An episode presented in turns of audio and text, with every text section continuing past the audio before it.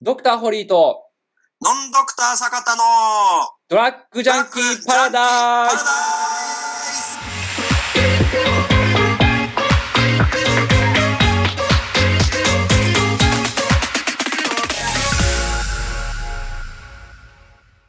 はいじ。ゃあお次は何になりますえーか、はい、えーいただいた質問を読み上げます。えー妊婦にとって必要なビタミン、えーミネラル、または妊婦が取ってはいけないビタミン、ミネラルを教えてくださいというご質問でございます。うーん、おしゃれな質問ですね。 妊婦さん、そうですね。確かに気になることは気になるのかもしれないですね。これどうなんですかまあそうですね。まあ、妊婦さんに必要なものっていうと、まあ、葉酸、ビタミン B6、ビタミン B12、亜鉛、鉄、カルシウム、マグネシウム。まあ、そんなところですかね。いや、これちょっと聞きたいんですけど、はいはいはい。まああのーまあ、ホリーさんの、はいはいはいはい。あっちではなくて、はいはい。東京の方ではですね、はいはいはい東京以外にもちょっとあるんですけど、はいはい。えーまあお腹に今子供が入ってますよと、うんうんうんうんうんまあ妊娠しましたよと、はいはいはい。うん。えーこういうサプリメントを飲んでいくことによって、はいはい。えー生まれてくる子が、はいはい。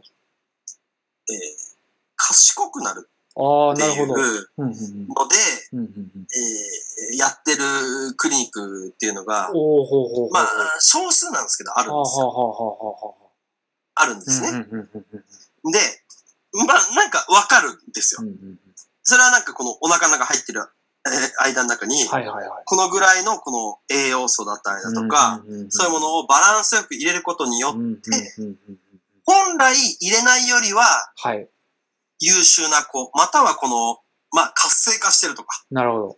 そういうような子が生まれますよってうんいううんうんうんのがあるんですけど、これに関してどう思いますまあ、まあ、いいですよ。個人的な見解で全然いいんで。これは僕でありますんでね。あ、 なるほど、なるほど。はいはいまあ、僕はまあ、完全にそれに関して同意ってわけではないんですけども、まあ、でも若干影響あるかなとは思います。はい。なんでですか例えばまあ、とさっき言った、まあ、例えば妊婦さんに必要な、まあ、サプリ、栄養素、ビタミン、ミネラルとして、まあ、葉酸っていうのが、まあ、有名なところだと思うんですけどもうん、例えば、まあ葉酸ってなんで必要なのかっていうのと、細胞分裂に必要な、まあ、ビタミンなんですねうん。だからうんうんまあ、胎児って、まあ、脳の発達、神経を作るのに、まあ、この葉酸っていうのは、まあ、欠かせないわけで、で、大体胎児の脳っていうのは、大体まあそうですね、妊娠の第6週目かな。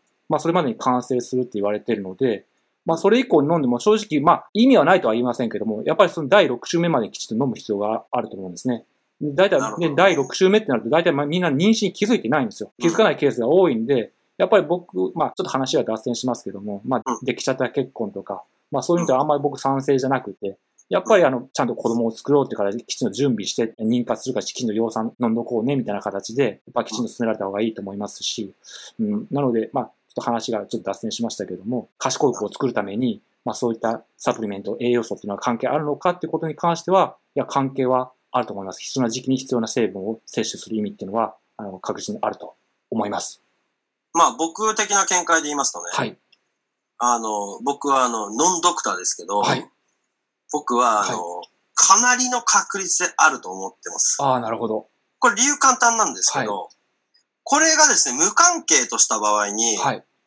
じゃあ、妊婦さんは、はいカップラーメンだけを食べてはあ、はあ、ですねはあ、は子供を産むのと、あ、はあ。はい。しっかり子供の栄養素まで考えて、うん。食生活をして産むのと、うん、全うん、うん。く一緒なのかって話になっちゃうんですよ。うんうんうんうんなわけないと思うんですよ、僕は。うんうんうんうん。ポテトチップスだけで、なるほど。ポポテロングだけで、ポポテロングだけで、妊娠3ヶ月目で知ってポテロングしか食べないで、うん産むこと、うんしっかりと子供に栄養を与えようと思って、うん食生活を変えて、タバコもやめて、酒もやめて、うんやるのとで、うん同じ結果になるかってなるわけがないと思うんですはあはあはあはっていう意味で、あはいはい。えその、えー病院とかクリニックが、うんまあ、推奨してたりとかするやり方っていうのは、うんそうだろうなっていうことが一つ。うんうんうんうんもう一つは、はい発育の問題なんですよね。はいはい。結局、子供が優秀かどうかっていうのは、うん早いかどうかって話なんですよ。ああ、なるほど。どういうことかっていうと、はあはあはあは例えば、小学1年生7歳時点では、あ仮に一緒だとしてはも、あはあはあ3歳なのに5歳ぐらいのことができるとかって言ったら、なるほど。頭いいってなるじゃないですか。なるほど。実はこの若きゃ若いほど、うん頭の良さっていうのは、速さなんですよ。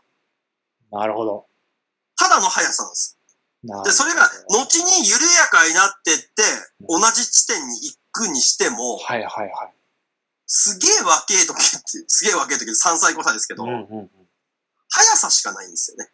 うん、なるほど。っていうことを考えた場合に、その発育を良くするっていうのは速さになりますので、うんうんうんうん、それを促すことはできるのかなってちょっとは思ってます。栄養によっってね。て。うんうんうんえだから、なんかあ、の、天才児を育てたいとか、せん天才児を生みたいならば、こういうものでっていうのは、うんうさんくさいんだけど、うんあうんうんる意味、なんかこの、成長スピードを速くするっていう意味では、うんなんか、天才児っぽい子はうん、生まれるっていうのは、かななってる思っほど、なるほど。て、これ、あの、違う考えでもそうなんですけど、例えば、はい。 1、2歳ぐらいで、なんか時計とか、はいはいはい。時計とかでなんか時間とか分かったら、うわ、うちの子天才ってみんな思うとあ思うんですよあ、はいはいはいはだけども、い。うん。実際言うと時計なんつうものは、うん。誰もが読めるんですよ。そ、そうっすね。だから、時計読めること自体は天才でも何でもないんです。はあ。普通のことなんです。なるで、ほすっげえ頭悪い子でも時計って別に見える、見れるじゃないですど。か。うんうんうん。何時何分って言えるじゃないですうか。んうんうんうん。何歳かは知らないけうど。んうん。で、それを早くできたから天才ってのは実は違うんですよね。で、その時点で言ってるものの天才っていうのは速さしかないっていう。ん。なるほどと。ころで、まあそういう考えからですね、まあそれは可能かなと。ただですね、ここにはですね、ちょっと問題があって、はい。 AB テストができないっていう問題。ああ、なるほど。はいうんうんうんこのパターン、飲まなかったパターン、飲むパターンっていうものを、うんうんうんうんうん。同じことで試すことができないから、うんうんうん。結局は飲ました人で、その病院とクリニックが、まあ評判がいいのは、うん。うんやったことによって、えー、その対価としてというか、うんうん。やったことはプラスだったってやっぱ絶対思いたいじゃないですうか。ん。で、やらなかったら、例えば悪、なんか大した子、大した子じゃなかったとしても、はい。やらなかったらもっと悪かったんだろうなって思い方ができますよね。うんうんうんうん。心理学的にね。えー、ってことで、満足度が高いくなるというう、ん。うん。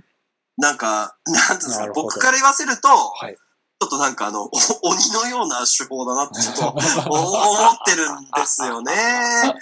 えーだから星は4.5とかのままですね。まあなんかど、どことか言わないですけれども と。はい。だから、まあ以上の点から、うんうん。まあだよなっていう、その、うんうんうんまあいろんなところの角度から見ても、うんうんこれはまあプラスうんとしか言いようがない。うんうんマイナス要素が全くない。うんうんうん